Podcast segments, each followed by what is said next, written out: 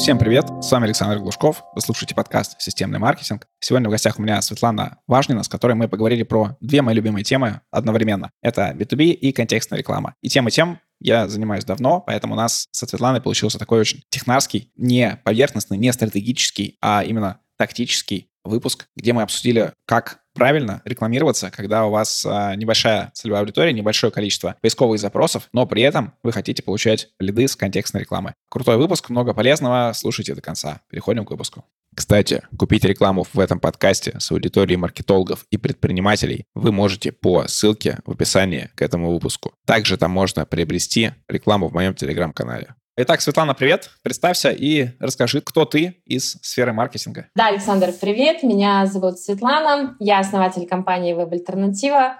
Компании уже в этом году 16 лет. Начинала я ее еще когда-то в институте. Было это моей мечтой. Хотела сделать какое-то агентство, не похожее на других. У нас в Хабаровске тогда не было. Мы из города Хабаровска, если кто не знает. Вот. Э, и теперь мы стали уже одним из лидирующих агентств на Дальнем Востоке. А, из компаний, которые занималась только разработкой сайтов, переросли именно в интернет-маркетинговое агентство и помогаем нашим клиентам увеличивать доход. Слушай, я заметил, что как раз а, региональные агентства лучше развивают женщины. У них такой подход какой-то более почему-то бизнесовый в этой теме. Что, правда? Я такой первый раз слышу. Мужчины часто, они почему-то вот закапываются там в техничку и так далее, вот, а женщины почему-то здесь про развитие. Не знаю, вот э, ты уже не первая такая, с кем я так общаюсь, и вот э, заметно. Так что, мне кажется, очень интересная история. Интересно, интересно. Не, я еще про такое мне никто не говорил, но подходы я точно вижу разные, да, потому что все равно, как ни крути, мне кажется, у женщин еще немножко такой мамский подход к команде, вот это точно есть. Ну, и вот они не перетягивают это дело на себя, потому что в агентствах, где мужчины, они чаще всего спецы, крутые спецы, и все-таки на них все завязано. У меня, например, очень много чего завязано на мне, и это очень мешает. А, да, ну, я тебя понимаю, у меня тоже когда-то было завязано на мне. Я, на самом деле, начинала как дизайнер. То есть мы там на четвертом курсе с другом договорились, он был программист, я была дизайнер, говорю, давай сделаем компанию будем что-то делать. Вот, и долгое время все держалось на мне, я и проекты сама вела, и продавала, и рисовала, и все что только угодно делала, нанимала. Но потом в какой-то момент я поняла, что мы не растем. То есть, что рост компании ограничен полностью мной. Я пришла на обучение, стала изучать все, что угодно про бизнес, и потом поняла просто, а, как надо растить компанию. Вот сейчас на текущий момент я почти из всех процессов вышла, но вот осталось, наверное, только таких вот э, связанных с общим продвижением самой компании, с ее вектором, таким развития. И вот планирую в этом году выйти полностью в стратегическое управление уже. Но в производстве там я и там в работе с клиентами уже давно не работаю. Супер, прям отличное отступление. Мне кажется, как раз очень интересное, актуальное для многих собственников небольших агентств. Давай к нашей основной теме перейдем. Мы сегодня с тобой говорим про контекстную рекламу, и B2B. Это две очень близкие ко мне темы, потому что мы занимаемся B2B-маркетингом.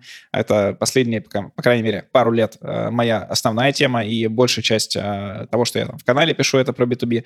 А контекстной рекламой я занимаюсь там больше 8 лет уже, поэтому тоже это все ко мне очень близко.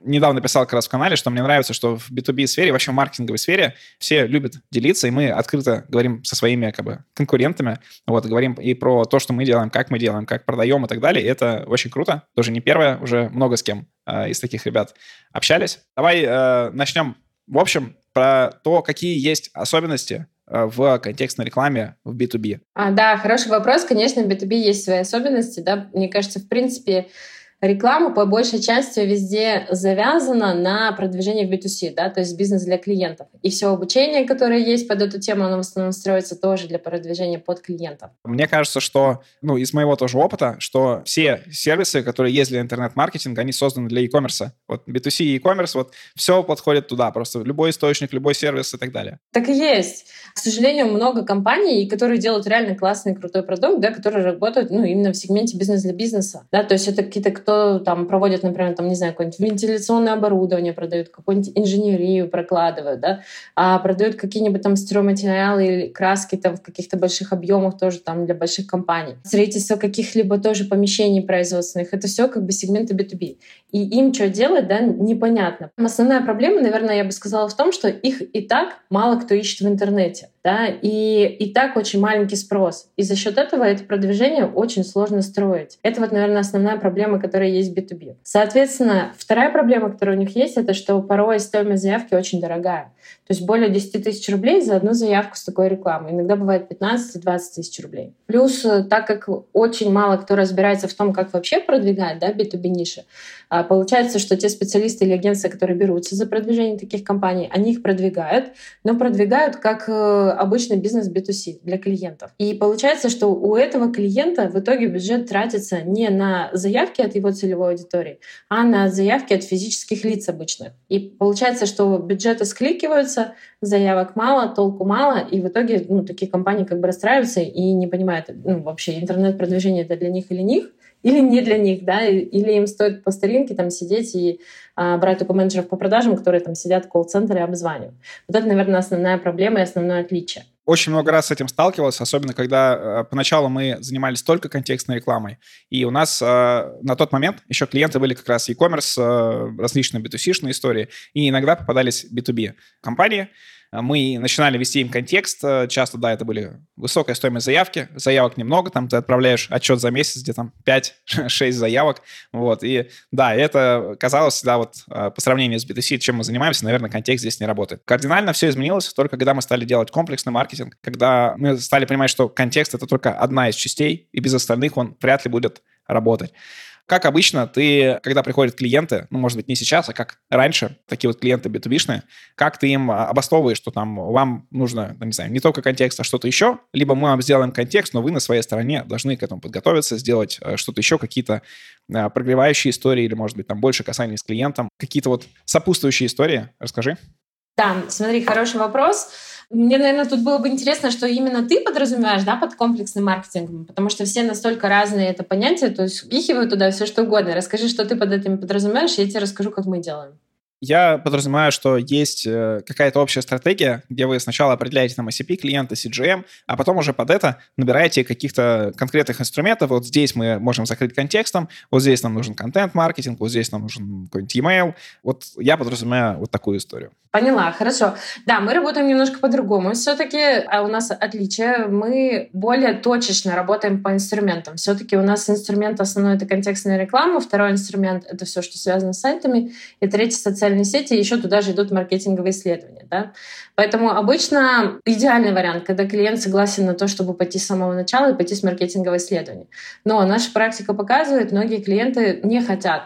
Они уже сто раз что-то пробовали, они боятся этого как огня, и для них это вот такая, как будто бы опять заходить туда же, куда они сто раз заходили, и где у них были проблемы. Поэтому мы с такими клиентами начинаем с малого, мы просто говорим, окей, на самом деле давайте просто посмотрим, что у вас уже есть сейчас. Ну, то есть, например, они уже как-то продвигались, обжигались, говорят, вот ну, возьму там классическую ситуацию, вот там одна компания, она занималась, например, огнезащитные краски, да, продавали, то есть в больших объемах, в больших количествах, то есть у них покупают в основном только там с завода специальные эти краски. Клиент пришел, говорит, «Э, у меня стоимость заявки примерно больше 12 тысяч рублей, в месяц я получаю там две заявки. За три месяца четыре заявки. Это вот реальная ситуация. Как мы обычно поступаем?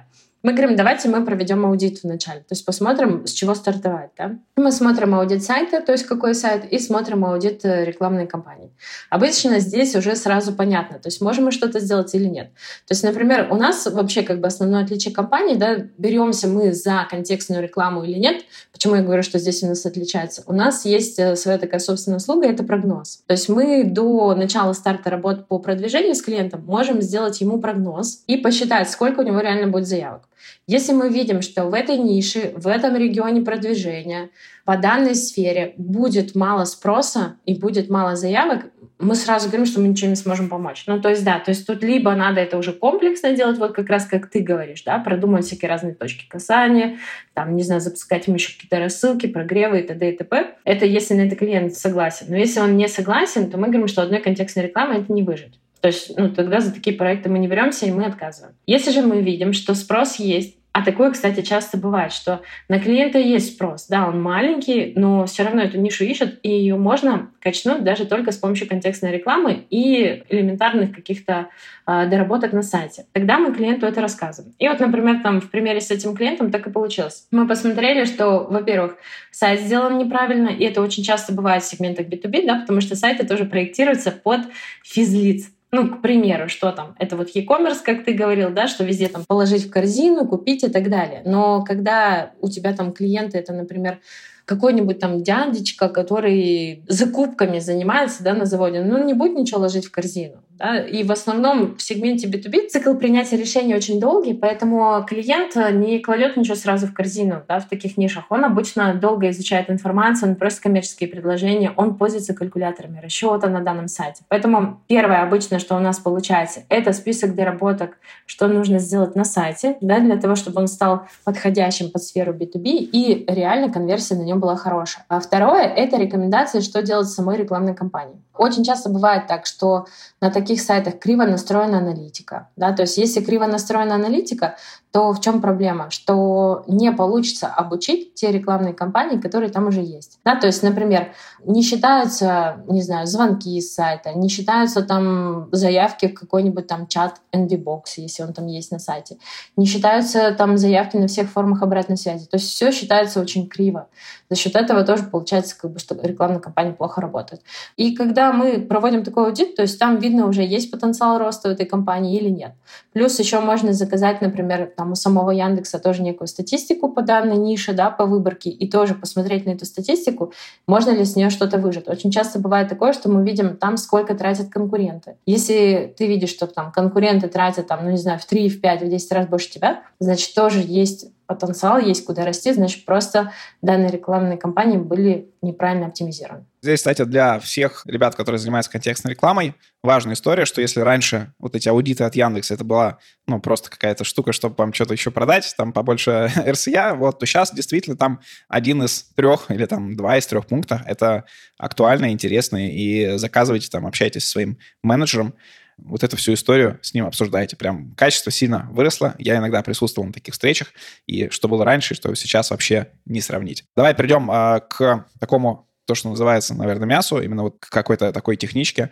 Часто бывает в B2B темах, что очень маленький спрос, и само сим-ядро — это там не сотни запросов, а это реально там 50-60 запросов. У меня из таких тем всплывает чаще всего это вступление в СРО, я с этой тематикой тоже очень долго, много взаимодействовал. Там мы разные способы расширения этого сим-ядра использовали и а, различные тоже инструменты. Расскажи, что делать, если у тебя вот 50 запросов, которые про твою услугу, а все остальное непонятно, как привлекать трафик? Да, тоже классный вопрос. Действительно, так обычно и бывает а, в нишах B2B. И как раз вот здесь и есть самая классическая проблема, да, то есть э, там специалист, который работает с такой рекламной кампанией и, например, там почистил ядро или даже плохо его почистил, это, кстати, тоже бывает такая проблема, а, когда начинаешь анализировать, да, чужие рекламные кампании, смотришь, что ядро, в принципе, тоже плохо почищено. Оно было маленькое, но там еще и спроса грязного очень много.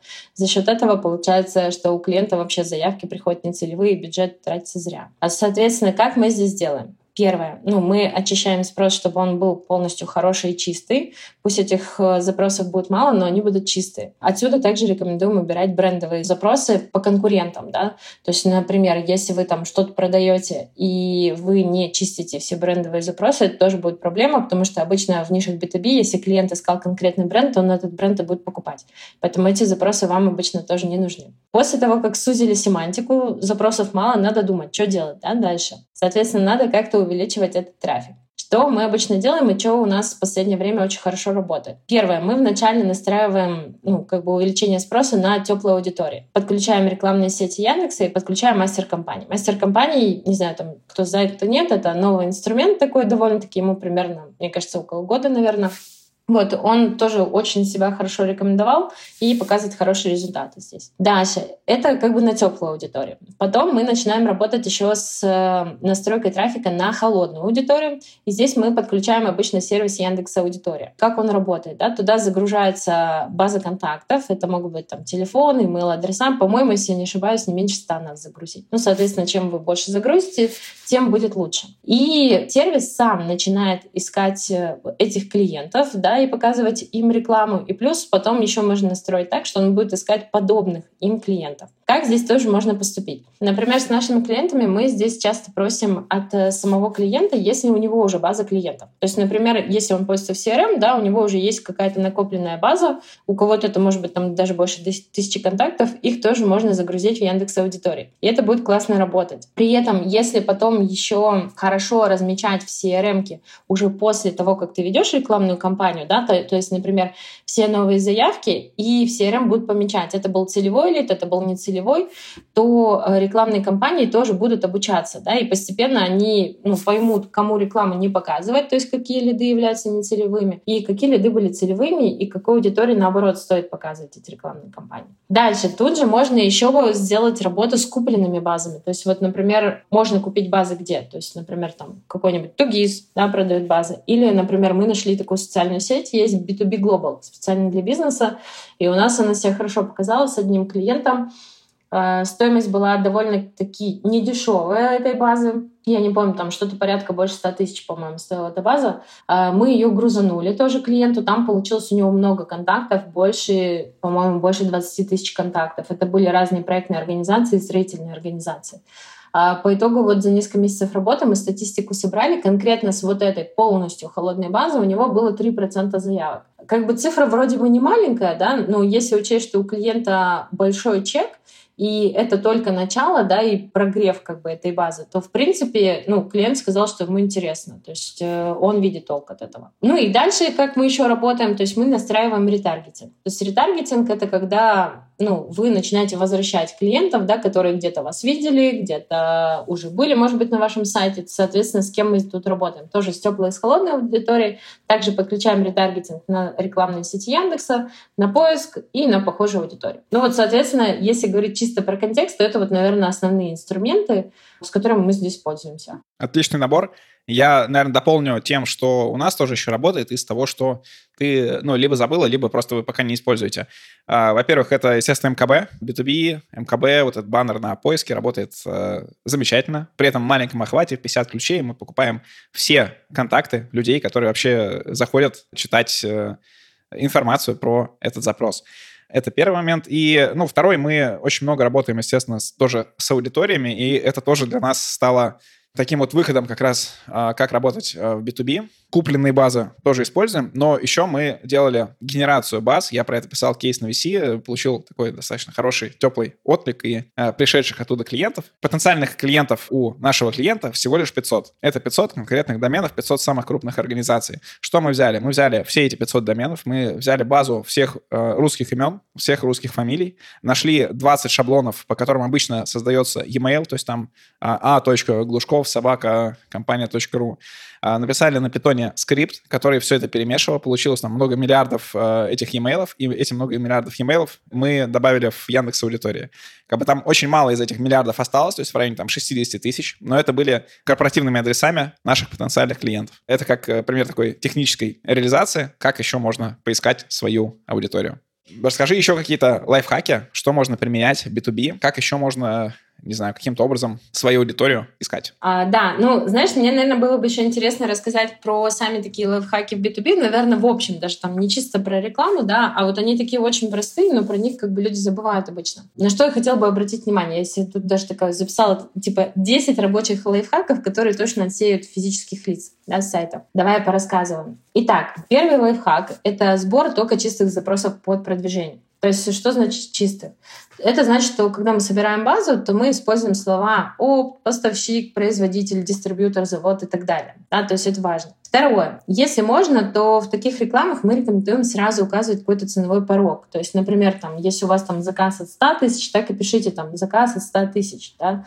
А, все равно никогда не получится так, что ну, вы отсеиваете всех физлиц. То есть всегда будет кто-то, кто не прочитал, не увидел, но все равно какую-то долю вы этим будете отсекать. Дальше, третье. В объявлениях и на сайте надо тоже указывать, работаем только с юрлицами, или работаем там только с компаниями, или работаем там с крупным бизнесом. Да? Там все, что по вашей тематике, но это тоже надо писать. Идеально, если вы, например, вы продвигаете там сайт по SEO, да, там, а не по контекстной рекламе. То же самое, чтобы сайт был настроен тоже на те же самые фразы о поставке производителя, чтобы все это выходило в описании. В сниппетах, да, когда это в выдаче поисковой системы дается. А дальше. В формах обратной связи можно ставить тоже какие-то ограничения, например, там вводить какой-нибудь там напишите ваш ННН или что-то типа того, да, для когда физик даже если начал заполнять, то, может быть, на этом этапе он отвалится и поймет, что это ему не очень подходит. А дальше нужно учитывать все различные нюансы при построении самих сайтов для B2B. То есть, например, там, не используем там корзины, а используем какие-то а, призывы к действию, да, там, купить там, например, или там рассчитать, или там запросить коммерческое предложение. Можно ставить на B2B-шные сайты какие-то калькуляторы, но тут тоже сразу скажу, что надо ставить их аккуратные, не огромные, не здоровые, потому что очень часто бывает, что а, ну так видно, что прям дизайнер покреативил такой калькулятор огромный на всю страницу, но такими тоже как бы не пользуются, да, должно быть так а, как-то в меру и основные действительно важные значения, которые нужно посчитать. Нужно использовать на сайтах правильные заголовки тоже, чтобы все совпадало, там про опт, про поставщиков, про описание товаров, правильные тоже формы обратной связи, да, чтобы там тоже были какие-то поля для юридических лиц, ну и так далее и тому подобное. То есть на самом деле, если вы захотите действительно найти, вы даже можете просто там в интернете набрать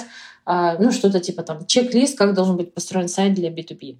То есть там первые 3-4 запроса, которые возьмете, соберете из этого общий чек-лист, и по нему можно пройтись. То есть там будут реально хорошие всякие рекомендации. Дальше. А, обязательно надо подключать call трекинг, email трекинг, э, если есть возможность, то сквозную аналитику да, поставить, то есть тоже для правильной фиксации, а, чтобы у вас э, фиксировалось все на сайт, форма обратной связи, звонки, имейлы, чаты, все, что там есть, чтобы вы могли читать все заявки и чтобы могли обучать ваши вашей рекламной кампании. А дальше копить ваши базы, потому что это тоже очень важно. Вот как мы уже сказали, да, и покупать, и копить. Если у вас есть какая-то возможность, там, я не знаю, вы участвуете в выставках, конференциях, каких-то мероприятиях, собирайте там тоже какие-то контакты. Также классно, ну вот в плане там комплексного, да, маркетинга, если есть те компании, кто это использует, работает то, что если вы делаете какие-то там семинары на каких-то отраслевых, да, мероприятиях участвуете, то вы можете собирать э, с помощью семинаров базу, если вы людям там даете, опять же, какие-то там чек-листы, лайфхаки или какие-то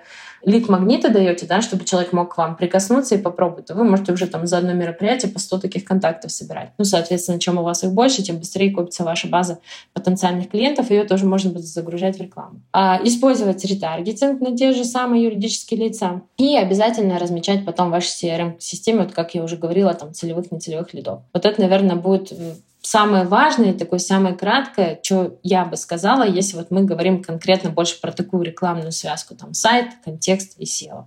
Да, супер, чек-лист хороший. У меня еще, правда, появилась мысль, что я забыл на прошлый вопрос э, добавить. Кроме того, что вы покупаете готовые базы, есть э, люди, которые продают аудитории. То есть они парсят HeadHunter, например, по должностям, и у них есть э, там за последний год все, кто подавали свое резюме как директор по маркетингу. И у них собраны эти e-mail, чтобы не нарушать закон, они не напрямую продают, а они загружают их в Яндекс аудитория и за деньги дают вам доступ к этой аудитории. То есть вы можете на нее тоже таргетироваться.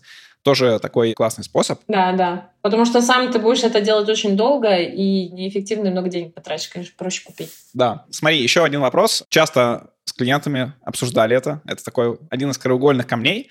Это брендовый трафик, показываться ли по нему. А в B2C, где есть много трафика, можно сделать какие-то АБ-тесты и реально оценить коммуникабилизацию и там, ну, насколько оправданно экономически или нет включать брендовый трафик. Что ты думаешь по поводу B2B? Вот нужен там брендовые запросы или нет? Как я думаю, то есть если мы говорим конкретно про бренд данного клиента, то я его бы оставляла, потому что если ищут данного клиента, то его оставляем.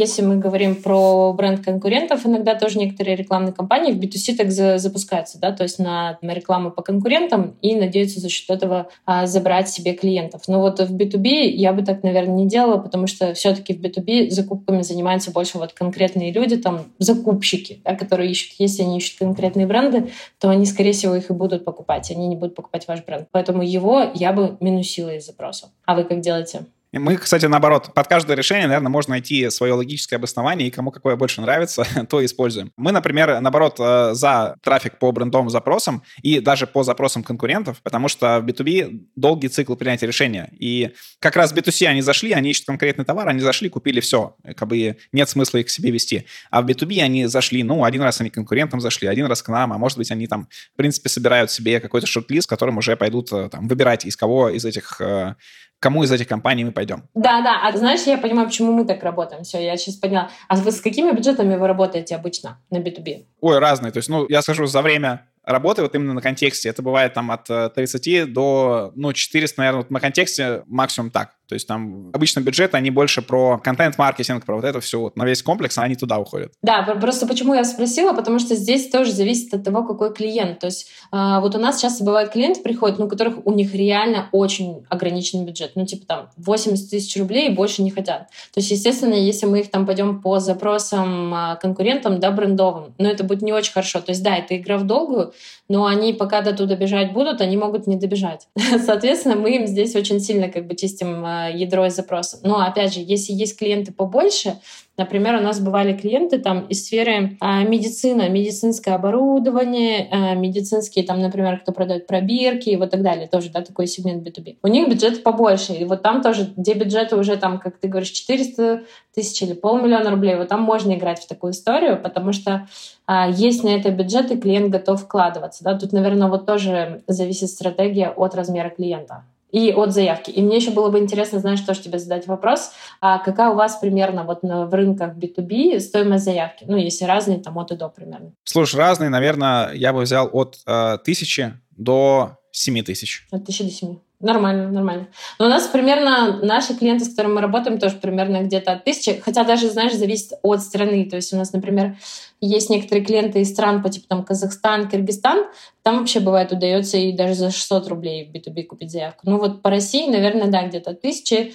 И, наверное, где-то 4-5 тысяч самая максимальная стоимость заявки. Всем у нас таких нет. Ну, если да, если прямые смотреть, то они примерно такие. А мы тоже в последнее время когда перешли на комплексный маркетинг, стали делать, э, добавлять во все это B2B историю с лид-магнитами. И, естественно, там на лид-магнит это дешевле. То есть там, там 200 бывает, 300, там 500 рублей. И э, на этот лид-магнит ведет весь трафик, то есть контент-маркетинг ведет на лид-магнит, э, таргетированная реклама на лид-магнит, так как запросы там в контексте ограничены, и, в принципе, там, не знаю, в том же таргете очень сложно их выцепить. Контекстная реклама тоже, все запросы, которые не прям прямые, они все ведут на какой-то лид-магнит. Компании в основном сопротивляются b 2 особенно э, какие-то технические, инженерные, они прям очень сопротивляются лид-магнитам. Общались тоже ну, про это вот в нескольких выпусков с несколькими ребятами. Все вот э, у всех примерно такая ситуация, но это позволяет очень сильно расширять э, воронку и вот собирать этих потенциальных клиентов себе в рассылку или там в какой-нибудь бот, ну, чьи email рассылки в B2B, и впоследствии уже их добивать. Светлана, спасибо тебе за выпуск. У нас получился такой э, хардкорный технарский выпуск. Классно. Напоследок дай совет и пожелания тем B2B э, клиентам, которые уже перепробовали там несколько подрядчиков по контексту, но все что-то не идет, и они хотят опустить руки и сказать, что нет, контекст у нас не работает.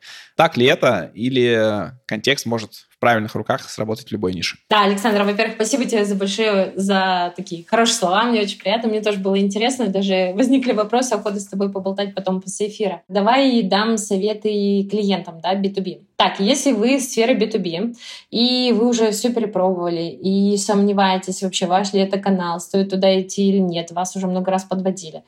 Смотрите, что надо делать. Первое. Поищите специалистов или агентств, у кого уже был опыт в B2B, и он был какой-то успешный. Да? То есть попросите контакты клиентов. Я всегда говорю, поговорите конкретно с клиентами, попросите 3-5 контактов. Нормальное агентство даст. Вот эти вот все, когда говорят, у нас там NDA, неразглашение, но оно есть. Но не бывает так, что с каждым клиентом у вас там неразглашение. Да? Если агентству нечего скрывать, оно даст вам контакты владельцев или маркетологов какой-то компании. Вы поговорите, позадаете вопрос. Посмотрите тоже, если у них там, например, видеоотзывы, да, какие-то на сайте или где-то в социальных сетях, обычно, ну, если заставили какого-то бизнесмена а, выступить на видеоотзыве, ну, значит, там обычно всегда сделано классно. То есть просто так они там свое дорогое время ну, не будут тратить. Это такие как бы элементарные да, вещи, которые можно посмотреть. Дальше, конечно же, я бы предлагала смотреть агентство или специалиста, который может делать прогноз по заявкам. Это тоже очень важный момент. То есть это очень экспертная услуга, она занимает большое количество времени, и, в принципе, если агентство или подрядчик ваш предполагаемый такое делают, обычно это уже предполагает некий уровень экспертности. по прогнозу могут рассчитать, что там у вас будет примерно. Ну, там, например, у вас там обещают вам 30 заявок там по полторы тысячи рублей. Вы уже тоже примерно будете понимать, как что там. Дайте вашей рекламной кампании на аудит потом этому агентству. Тоже посмотрите, что вам там предлагают. Ну, насколько адекватное, неадекватное решение. Видите там разумность или нет. Ну и если по всем вышеперечисленным параметрам вам это подходит, ну, попробуйте и Смотрите, уже обычно даже за первый месяц видно, будут ли результаты или нет. За три месяца видно уже точно и на сто процентов. Вот если у вас после трех месяцев нету никаких результатов, то точно с этой компанией работать не стоит. Ну, пробуйте дальше, ищите что-то еще. Либо вам могут сказать, что, ну, вам такое не подходит, или надо задействовать, ну, реально комплексный маркетинг. Может быть, вашей ниши там чисто по контексту не выжить. Тогда вам надо что-то будет перестраивать и идти работать так, как вы не работали до этого раньше. Спасибо за внимание. Подписывайтесь на мой телеграм-канал Глушков, нижнее подчеркивание, блог.